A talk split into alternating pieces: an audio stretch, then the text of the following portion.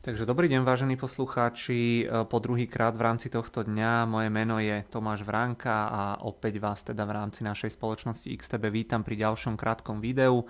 E, pozrel som sa nakoniec teda aj na tie výsledky spoločnosti Delta Airlines, ktoré som spomínal teda pred chvíľou, že e, by som ich rád teda videl.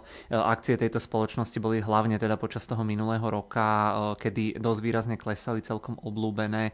Na základe tých výsledkov môžeme si myslím odhadnúť nejaký trend ohľadom ohľadom nejakej mobility, ohľadom cestovania, ohľadom návratu e, toho bežného života v rámci Ameriky do normálu. Takže mňa osobne táto spoločnosť ako taká, nechcem povedať, že úplne nezaujíma, ale skôr teda som chcel vidieť alebo vedieť nejaké tie sprievodné veci ohľadom toho. Takže skôr ma zaujímal ten trend, že čo tá spoločnosť povie o tom dopite po lietaní a podobne. Takže poďme narýchlo na tento disclaimer, ktorý aj tentokrát hovorí o tom, že obchodovanie alebo investovanie je rizikové. A poďme už konečne na tie samotné výsledky. E, samotné číselné výsledky boli e, veľmi e, dobré, očakávalo sa, že firma vyreportuje zhruba nejakého 0,17 dolára na jednu akciu ako zisk, reálne vyreportovala až 0,3 amerického dolára, čo je teda vyššie o 76%. Tržby sa očakávali niekde na úrovni 8,4 miliardy amerického dolára, reálne, alebo reálne vyreportované tržby boli až niekde okolo úrovne 9,15 miliardy amerického dolára, čo je o 9% vyššie lepšie, ako sa čakalo.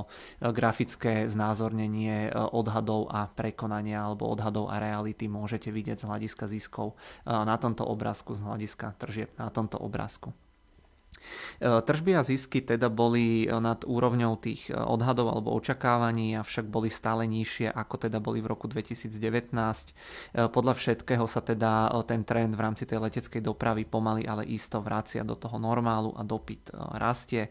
Delta sú myslím podľa, alebo boli teda pred pandémiou podľa počtu prepravených pasažierov niekde okolo druhého miesta v rámci tej Ameriky Takže ide o jedny z tých naozaj najväčších e, aerolínií. E, čo sa týka porovnania s tou predpandemickou situáciou, tak e, myslím, že firma by momentálne mala lietať alebo byť zhruba na 80% tej kapacity, ktorú mala v roku 2019, takže stále to ešte nie je úplne 100% návrat k tým predkrízovým úrovňam, avšak ešte ten jeden kvartál alebo ten predchádzajúci kvartál, kedy spoločnosť výsledky reportovala, tak tam to bolo len 71%, takže ten dopyt vyzerá, že rastie, že sa pomaličky obnovuje. Čo tam ešte bolo dôležité je to, že malo by ísť o prvý kvartál bez štátnej pomoci v aero, pre tieto aerolínie, e, počas ktorého boli aerolinky v zisku a celkovo o druhý ziskový kvartál od príchodu tej pandémie. Ale rozdiel je teda v tom, e, že naozaj teraz išlo o prvý kvartál, kedy boli aerolinky e, za ten posledný rok, rok a pol v zisku aj bez tej štátnej pomoci, ktorá bola naozaj vo výške niekoľkých miliard pre všetky tie aerolinky, aby zachovali tie pracovné e, miesta. V rámci výsledkov toto boli tie pozitívne veci, v rámci tých negatívnych vecí tam ešte odznelo, že problémom budú zrejme ďalšie kvartály, keďže sa zvyšujú ceny rôznych vstupov, ceny ropy, e, ceny leteckého paliva a podobne, čo bude musieť byť zrejme premietnuté e, teda buď do zníženia zisku alebo teda do zvýšenia nejakých e, cien. To by samozrejme mohlo negatívne ovplyvniť hospodárenie tej firmy hlavne z hľadiska ziskovosti.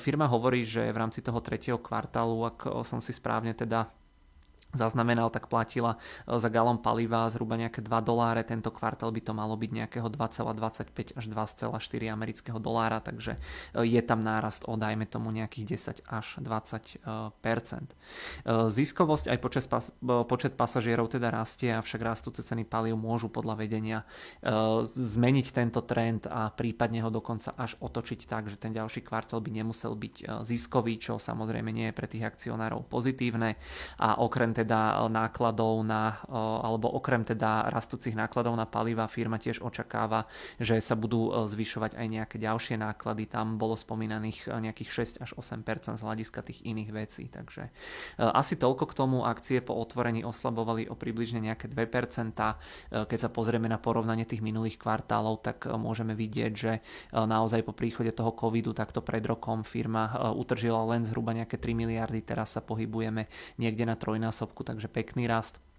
čo sa týka e, čistého zisku, tak môžeme vidieť, že tu je to zhruba tých 195 miliónov, respektíve 0,3 e, amerického dolára na e, tú jednu akciu. Takže stále tá firma nie je tam, kde bola, ale vidíme, že tie ďalšie kvartály, ak sa teda tá situácia zrejme nejako výrazne nezhorší, tak mala by sa pohybovať niekde okolo tej úrovne, ako tomu bolo tento kvartál. A čo sa potom týka jednotlivých kategórií môžeme vidieť e, tu tie prekonania, že v podstate všetky tie e, ako keby e, metriky, ktoré sa tam sledujú, boli pozitívnejšie, ako bolo to očakávanie, avšak e, to negatívum bolo teda hlavne na strane e, tých nejakých očakávaní, tých sprievodných komentárov, tých rastúcich cien palív a podobne. Tu môžeme vidieť vývoj akcií tejto spoločnosti. Vidíme, že teda pred tým covidom, pred tou pandémiou tam bol nejaký taký pomalý rastový trend, potom prišla pandémia, akcie nám zleteli o nejakých 70%, niečo potom tie akcie pridali, ale stále sa nachádzame možno niekde na dvoch tretinách tej pôvodnej ceny, takže E, uvidíme, aké budú tie ďalšie kvartály, ale e, vyzerá to tak, že e, nemajú tie letecké spoločnosti celkovo, alebo teda v Amerike možno úplne vyhrané a myslím si, že podobná situácia bude aj teda v rámci Európy.